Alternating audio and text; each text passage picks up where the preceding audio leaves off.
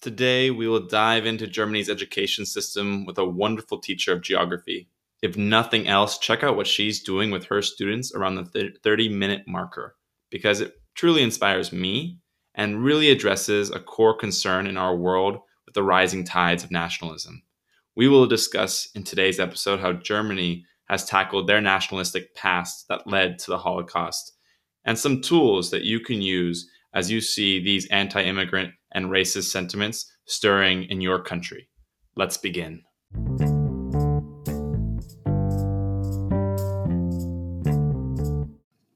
Welcome back to the Traveling Teacher. This is Mr. Peck, and I am so excited to have Miss Sendu joining us today.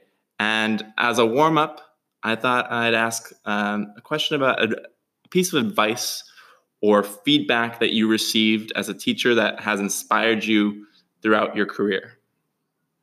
Sure thing. Um, so my uh, my uncle is or was a vice principal for over 25 years in the um, Peel District School Board in Ontario. And one of the first pieces of advice advice that he gave me when I um, started Teachers College was um, the thing that matters the most with is with students is developing relationships because that's the thing that they're going to remember. And that really struck with me um, throughout my career, working for 10 years um, here in Germany. And I am reminded of just how important it is to connect with students one on one to make them see, make them feel seen, make them feel heard, and basically yeah, just just connect with them as human beings. So. Mm, I appreciate that. That's really gets to the heart of what I love about teaching, and so just to hear that from you means a lot. Uh, a piece of advice that I received was actually at the end of my first year of teaching. One of my uh, former students, who's now doing incredible at UCLA, Sydney, she wrote me a letter that that said, "Ideal teachers are those who use themselves as bridges over which they invite their students to cross, then, having facilitated their crossing, joyfully collapse, encouraging them to create bridges of their own. Thank you for being an ideal teacher. And that really just, yeah, it really um, gets to like kind of the a crux of what I really care about as a as an educator. Yes, the relationships, and that is like paramount and foundational but then also making sure that they have that self confidence and ability to really create change and uh, be able to empower themselves uh, through the skills that they learn in the class. So it really meant a lot to get that letter, and it's it's stayed with me over uh, these years. Well, wonderful. Um, you mentioned that yes, you're teaching in Germany. We talked yesterday for a bit, so I got a little bit of background, which is wonderful. 10 years. Let's, can I give you a, a little round of applause for that? Uh, decade. Um, and so, um, just getting a little bit of a, of a macro view in Germany, you know, there's, there's the compulsory primary education. And I'm curious what happens once they leave primary school. And as your experience as a teacher navigating students from elementary or primary to secondary, what does that look like um, for you as a teacher and for students? I first arrived in Berlin, I was placed as a sixth grade teacher um, in a private school at the time. And students needed to be um, evaluated quite strictly um, on their language abilities, on content knowledge, um, transferring their skills in communication, and, like in multiple subjects. So, um, preparing students from fifth grade into sixth grade um, was really, really important, and there's quite a lot of pressure put on students um, in order to make it to the next level. Because um, essentially, between the eight, between grade four and grade six, students are recommended into possible three strands of secondary schooling. The first one is called a gymnasium, which is essentially like a bit more academically driven, which can lead students to um, universities and colleges. Um, then there's a um, integrated um, integrated secondary school, which uh, which basically teaches in a way that's cross curricular with multiple subjects. Um, sorry, mu- multiple subjects that focus on the same topic. Mm. and then students can decide after grade 10 if they want to apply again for um, post or like second level secondary school after grade 10 for 11th and 12th, and then apply to um, some sort of undergraduate program. And the third strand is a uh, called a Hauptschule, and um, I guess it's translated as like a city school, um, and that's generally students who are would receive more vocational training um, and practical um, skills less uh, and are a little less academically driven. Um, but they would have things like apprenticeships um, and work placements and internships with multiple companies, either as paramedics or working within the service industry. So that's that's those are the three tiers um, that students can kind of go into after uh, fifth or sixth grade. Um, in, in, my personal experience, it was a very difficult position to be in as a teacher. Sounds like because, it. Because essentially, the future of the child and their future path is determined at a time where they are right in the throes of hmm. puberty. Mm. Yeah. And a lot of students blossom a lot later than sixth, seventh, or eighth grade. So mm-hmm. generally, they can find themselves a bit more, and they're much more confident with their abilities, and they develop what they need to drive themselves, either academically or in practical subjects. Um, and uh, that happens a little bit later. So to be to to be in a position to decide for students in fourth grade in some class in some schools, or sixth grade, which is my case, was extremely difficult. Um, and it took me about a year to wrap my head around um, this, the, the, sort of the procedure that takes place and the testing that needs to be done for students. Um, it's quite test driven, so less project work. Yeah, interesting. For, for those years, especially.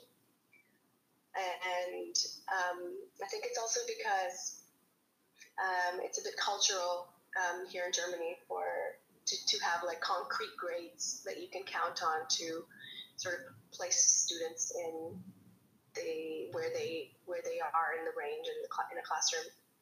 Um, and so, of course, there's a lot of pressure from students. There's a lot of pressure that from parents, and um, yeah, generally it uh, was um, hard, hard. Uh, yeah, hard position to be in to have to decide that.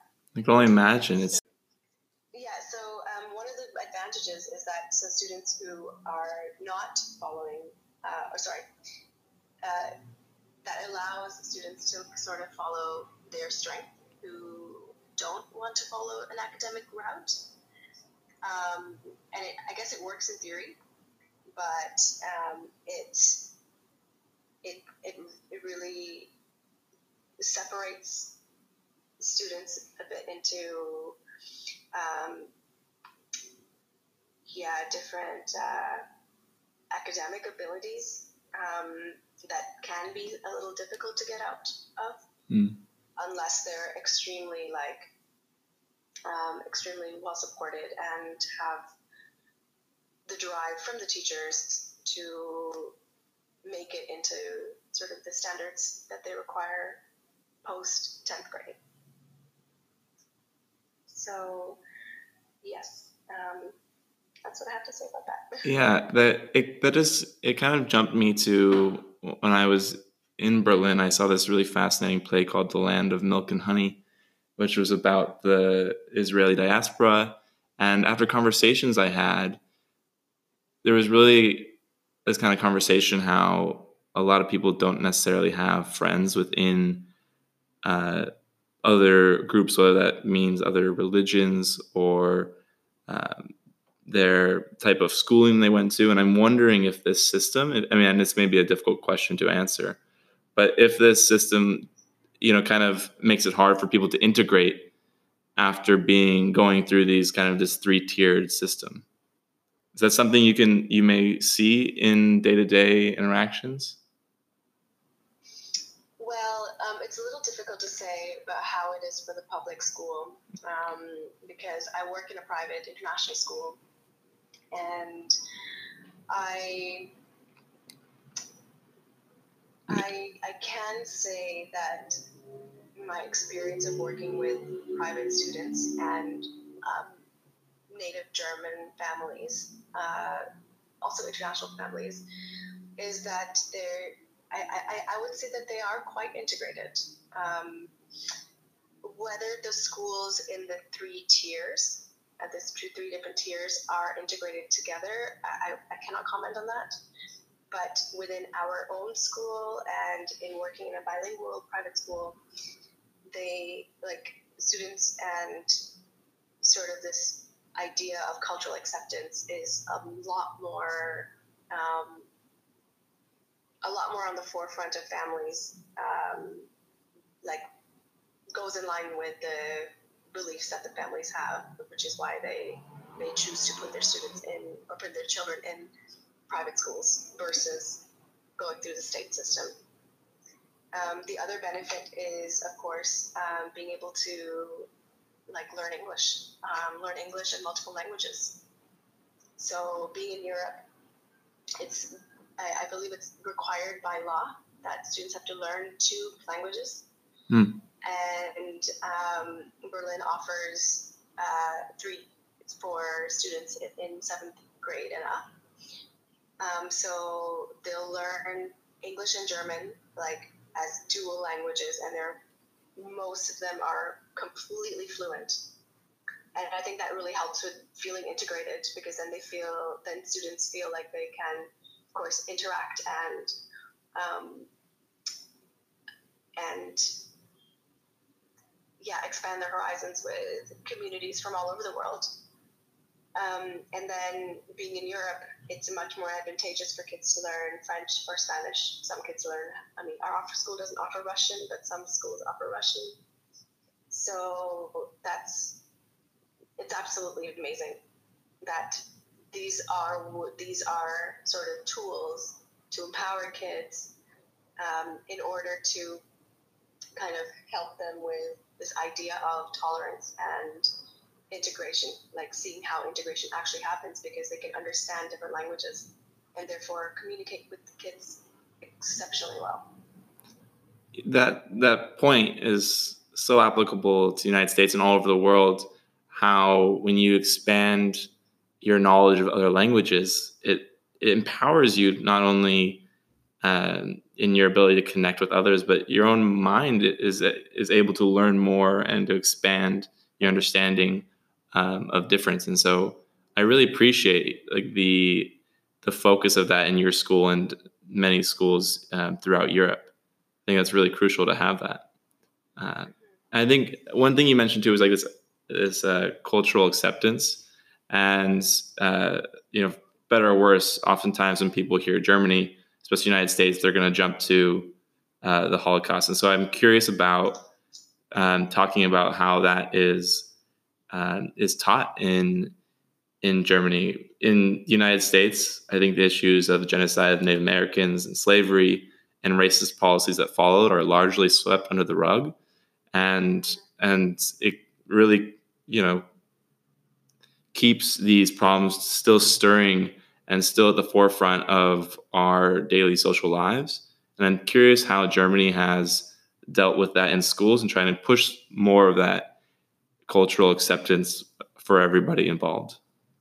Okay, yeah, no problem. Um, so um, my my colleagues that are responsible for teaching about Nazi, the his, World War II history, Nazi Germany, and the Holocaust have gone through quite extensive training. Um, they've gone through two professional development courses on how to teach about the Holocaust extremely sensitively and um, part of the curriculum, actually, like the required curriculum, is that students have to visit a concentration camp, usually after grade 9 and grade 10. and they are. I mean, it's. It, I mean, that topic is off is taught um, usually around grade nine and grade ten because the students have a bit more of an understanding of sort of the wider implications um, at a more regional level of sort of the consequences of war, and they can develop. They have a chance to really develop that um, critical lens um, in which to understand sort of these events that have happened. And of course, being in Berlin, I mean, half of the classroom feels like it's outdoors because there are so many monuments and museums here that have done an absolutely exceptional job of documenting and um, presenting information that is sorry was the reality for uh, for Germany at that time, and it's yeah I guess um, I guess I mean from what I understand about the state curriculum is that students learn about um, divided Berlin and divided Germany and sort of the post war um, issues that happened uh, in and around sixth grade or so, sixth grade and seventh grade. So they get that understanding of Germany um, and sort of the reasoning why the Soviet um, Union was interested in having control in Germany because my colleague, uh, when I was teaching sixth grade, was responsible for, for communicating that information, and he grew up as a he grew up as an East German. Oh wow! Um, during that time, so he was able to bring in very very personal experiences, and we we brought in a lot of guest speakers and people that students could really interview um, some of their family members uh, were um, were involved, and it was it was really like the curriculum built itself up as a it, we were teaching students by building a bigger sense of community, and that became a really powerful experience for both the kids and for me as a teacher because I had just arrived and I had a whole different perspective of how to teach such difficult topics in very manageable and um, very sensitive ways. So that's something that I think Germany is doing very, very well. Um, and then, of course, when students get to an older level, they learn about sort of like Arab Revolution. Um, they learn about um, geopolitics with oil crisis. We learn we teach about the migration crisis and how it affects Germany and sort of the issues that come up with um, this idea of nationalism that we see in the media. So students are taking a more critical lens and they're very empathetic because they're growing up in a very open minded and um, tolerant society. Not everybody is of the same views, but the student body that I've had the privilege of teaching over the years, many of them come with those um, those values already ingrained in them, which is fabulous, absolutely phenomenal. No, it really is, and it's so wonderful to hear that the school and the system is really implementing these policies to really directly have these conversations and open up these uh, these lanes for dialogue and community. I'm curious about, you know, you mentioned the migrant crisis and, and Germany is taking a strong lead uh, on that for, for the world. And I'm curious of your experience um, for migrant students and how your school um, or you as a teacher, uh, what you've been doing in order to help them integrate into the German school system. Well, um, a few years ago when, so, okay I'll start. so students, um, it is required by the by the German state that um, because there's actually like there's actually like refugee um, centers within Berlin mm, that okay. I, I, had the privilege of volunteering with um, um, through sort of an outreach program with our school and some parent initiative.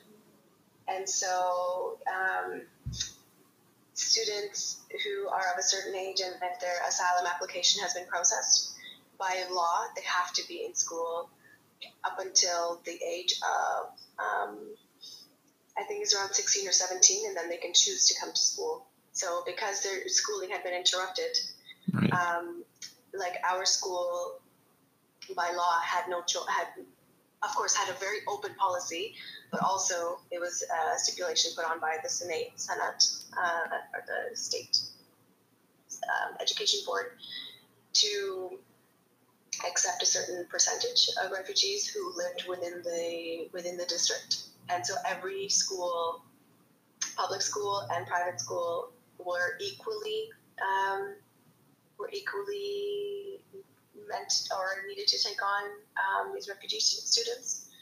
And I had quite a few in my classroom. Um, I, have, I had the privilege of hearing their story and sort of understanding how sort of they you know how to support them and how to help them um, with their own academic challenges, but also behavior challenges as they sort of process these the new and adjusted to this new uh, life here. Um, and it was actually incredible because some students in who are now in my 10th grade class, and I taught them when they were a couple of uh, like a few years ago they took on the initiative to create like a welcome, um, like a getting to know Berlin from the perspective of students, like oh. a little booklet to help um, these students to feel like they can get to know their city a bit better. Um, we had some families that hosted refugee students in their home, um, and they acted as host families. Um, we had we had a few organizations come into our school and educate our our uh, our student body about the importance of outreach and why these you know why creating a connection with a local like a food drive or a clothing drive and where it actually goes. And I was very lucky to be there at, at that time and to be hired at my new um, school to really see how incredibly supportive our community is when it comes to like just accepting and mobilizing mobilizing and coming together in order to provide support for families and it was an extremely powerful experience. So, yeah, I. I would love to hear more about that because I think that sort of those policies are something that can really be instrumental in all schools. I, I truly believe that all schools need to be this community center that support the entire community and everybody in it, and you know, especially when we have these communities uh, that are coming in who are you know whether they're migrants or are struggling with certain issues i believe that the school can really be that center of support. And so i'm curious how does your school you know set up these initiatives um, and changes for the local community and, and further outreach programs?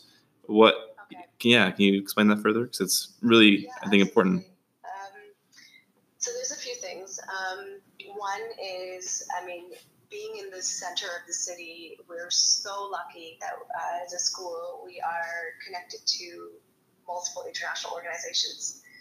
So the head of department that I have, she is an absolutely incredible force um, that I've had the privilege of working with for the last few years. And she often takes it upon herself to set up um, guest speakers to come in from the Food and Health Organization, to come in from the UN, to set up things from the UNHCR um, center and create field trips for students to see sort of how do international organizations actually work and what can we do to support them.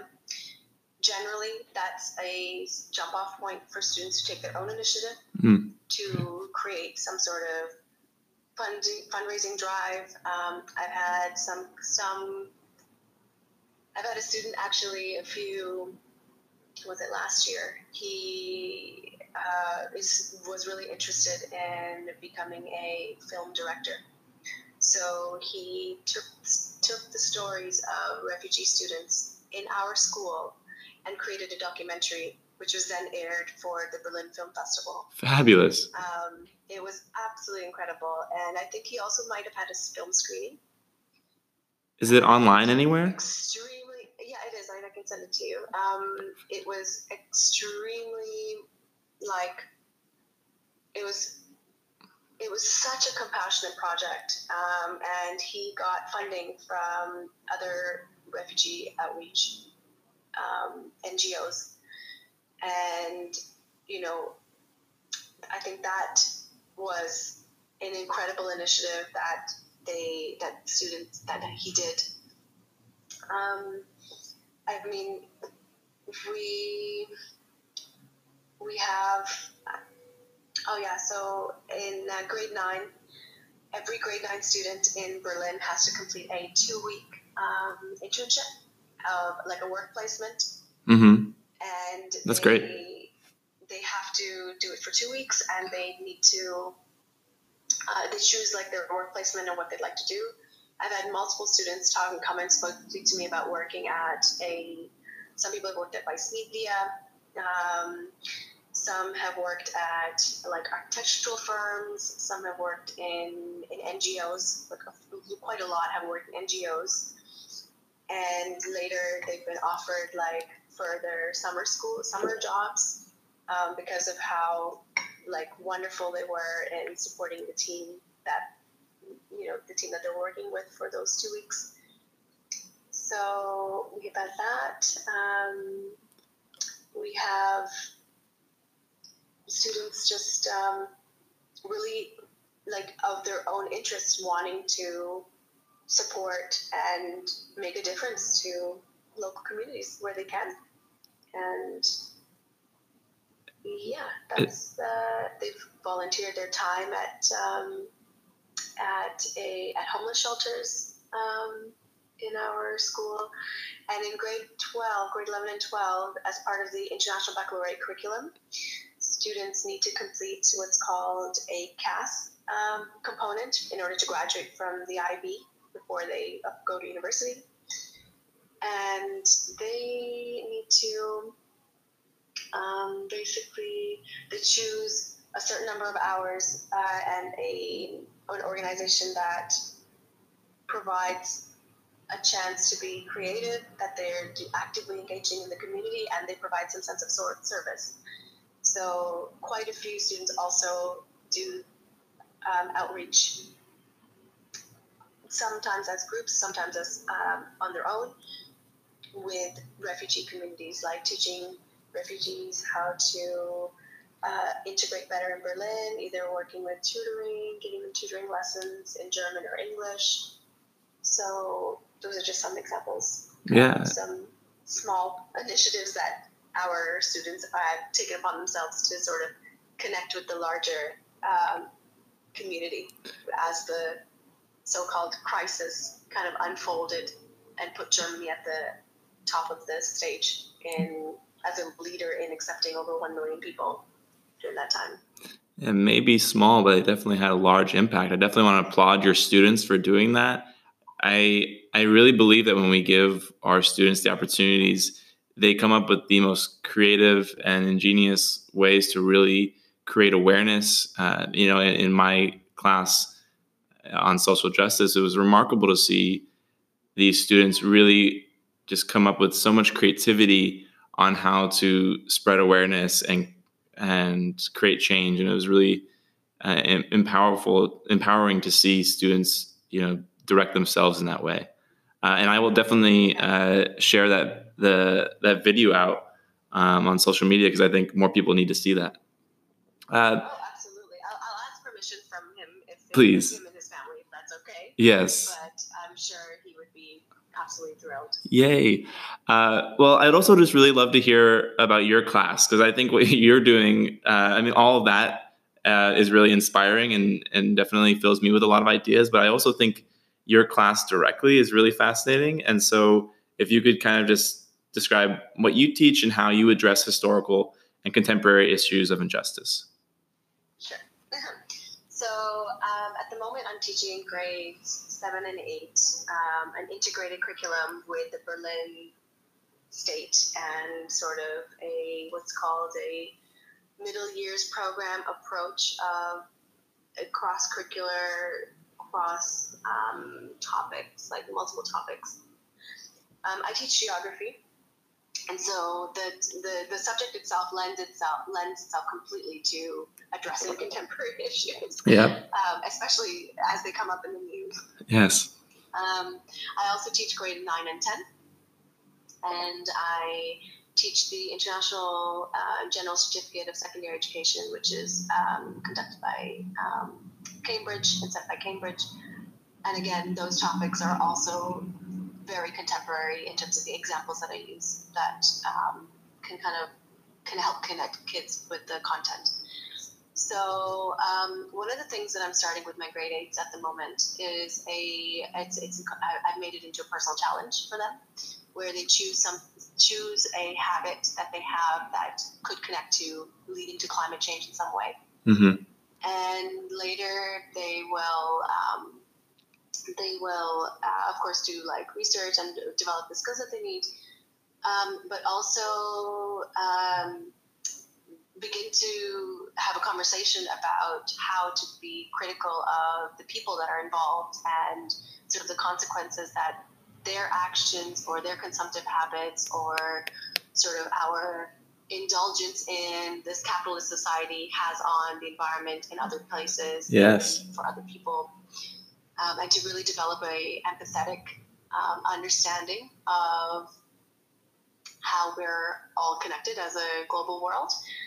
Um, and then they, and then my class, my students are super excited.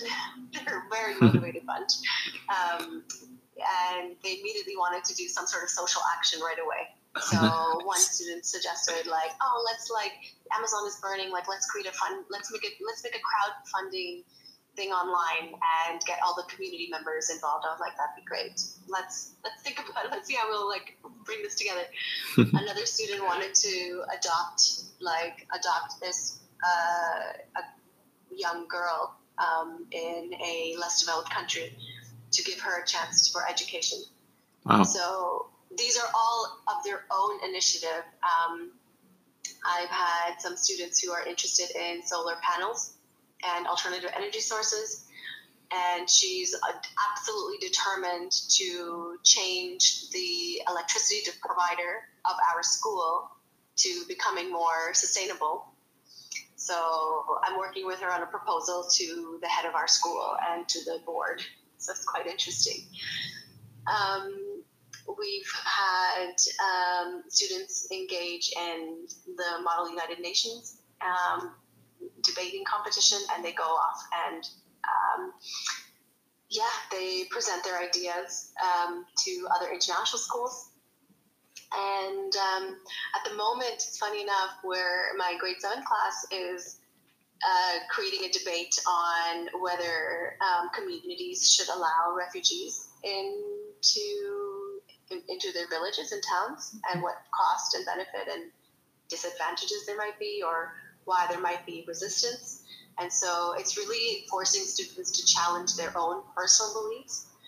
And they're finding it extremely hard because it goes against what they, uh, uh, uh, their ideas of tolerance and acceptance um, to try and understand sort of why countries may have a hard stance in accepting and allowing asylum applications in for like to be put through. So these are just some of the debates that I'm having with my classes at the moment. And they're all sound. Yeah. no, that's remarkable. I think one thing I, I know that like will will jump into some you know educators' minds is how do you really engage you know 13 year olds to be able to really have these type of like critical lens and uh, you know be personally driven to create these initiatives like what kind of practices are you implementing or structures in your classroom that are really inspiring students to engage in this way Well, I think in the I, I think one thing I've noticed about uh, this this cohort that I'm teaching is that they are they're so driven in wanting to share their opinions. Like I think most teenagers and adolescents just want to be able to talk. Yes. So I try to facilitate um, open-ended questions and pose very difficult questions toward to them that ends up kind of being a place where other conversations and topics um, come up for them, and then they're then I challenge them in how how they can prove those ideas or what other why they felt uncomfortable saying that or um, tasks that happen. Um, but I think in the end, in order for them to be critical thinkers, we need to provide them with opportunities to be critical. And that happens through questioning. And later on, they'll be able to do that with like sources and uh, in a more academic sense. But because they're so driven at the moment, I, I just try to be the person who sits at the side and just guides their discussion in a way that can be more um, critical. So one of the things I did actually today for my class was, have an image projected from the New York Times, mm-hmm. an education section where there's pictures that um, like journalists and photographers have taken that um, that can be fuel for just inquiry. Mm-hmm. And students, uh, my students were extremely engaged with what was going on in the picture, what it could be representing, um, why it might be connected to our topic of, um, you know, climate change. And then we ended up reading, like going through and decoding an article on how Canada and Russia, Finland, Sweden, etc., are all interested in the Arctic and what further geopolitical problems might that pose for the region and for the communities and for nature. And this was just the tip, literally the tip of the iceberg of our conversation. And they were, uh, they, I've never seen my class like almost jumping out of their seat trying to share what they wanted to say. and I saw that they were really caught on, and this was a kind of a spontaneous lesson that I planned. Um, because those happen some days. yep, I do. It was it was it was absolutely incredible to uh, to see just how how they took on with this opportunity. I think sometimes in class, you know, in order to maintain some sense of authority or control um, as teachers. Um, some people might be a little less reluctant to engage and have that freedom, but I think this is that that is where real learning take place, takes place. So it was very very rewarding for me. Yeah, and rewarding for your students. Uh, yes, absolutely.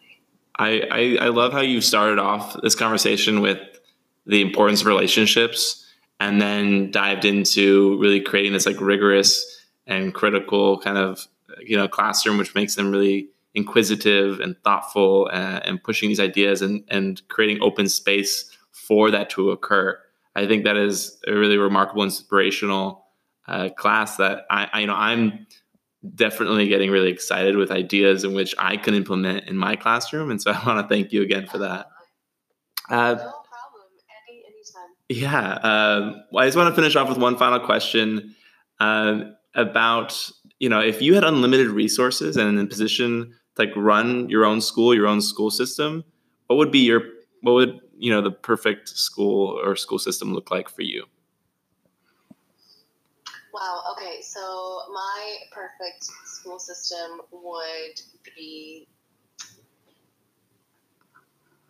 Um, would be. I know it's tough. um, it would be. It would be a chance to allow students to um, engage with sort of digital media, have access to digital media, mm. Um, because I think those are the literacy skills that they absolutely need to develop. Um, and to provide training to students on how to use the programs and um, become critical about what they're learning and the tools that they're learning with. That would be one. Um, and then the second one would be, of course, social outreach by far, by far and large. like provide them with like budgets on how to create a grassroots organization for a particular need in their community or connect our school with another school in a less developed country and to actually track the progress over years, over many years. Um, I'm a bit of an idealist in that sense. We need those. Um, and and I absolutely think that through these smaller actions that the students are doing, maybe you know they'll feel uh, propelled and inspired enough to um, further study uh, sustainable, yeah, sustainability, and that's that, that that's where our future is headed, and that's where these incredible, inquisitive minds, extremely bright minds, are our future. So to provide them with the opportunities to create these, you know, tools or apps or um, technologies that will essentially be um, their future. So. Cheers to that. Um, for our future, uh, we'll, we will close out on that. Um, I'm again, I'm so excited that I was able to have this conversation with you. Um, and also, I want to thank you. Something that you know that you brought up yesterday when we were talking was the idea of of you know connecting teachers across the world. And I'm so lucky on this journey where I'm meeting teachers from all um, different places, um, and and so yeah, look out for that, friends of the podcast, uh, teachers out there. You know, teaching is about sharing, and it's about really learning from different teachers and being able to meet different teachers if you happen to be traveling. So again, Nisendu, thank you for the conversation. Thanks for that inspiration. I'm really excited uh, to talk with you again soon. Absolutely. I'm super grateful that uh, we were able to have this conversation. And I feel like what you're doing is absolutely phenomenal and oh. really inspiring. And to create this type of dialogue is just just an amazing thing. So I'm thank you. All right. Well, I, again, I appreciate you, and I hope you have a wonderful day. Thank you. Thank you.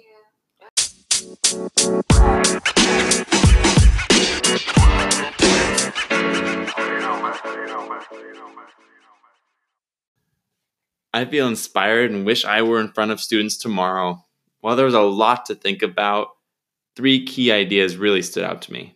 One, the use of language classes as a tool for empowerment, empathy, and connectivity.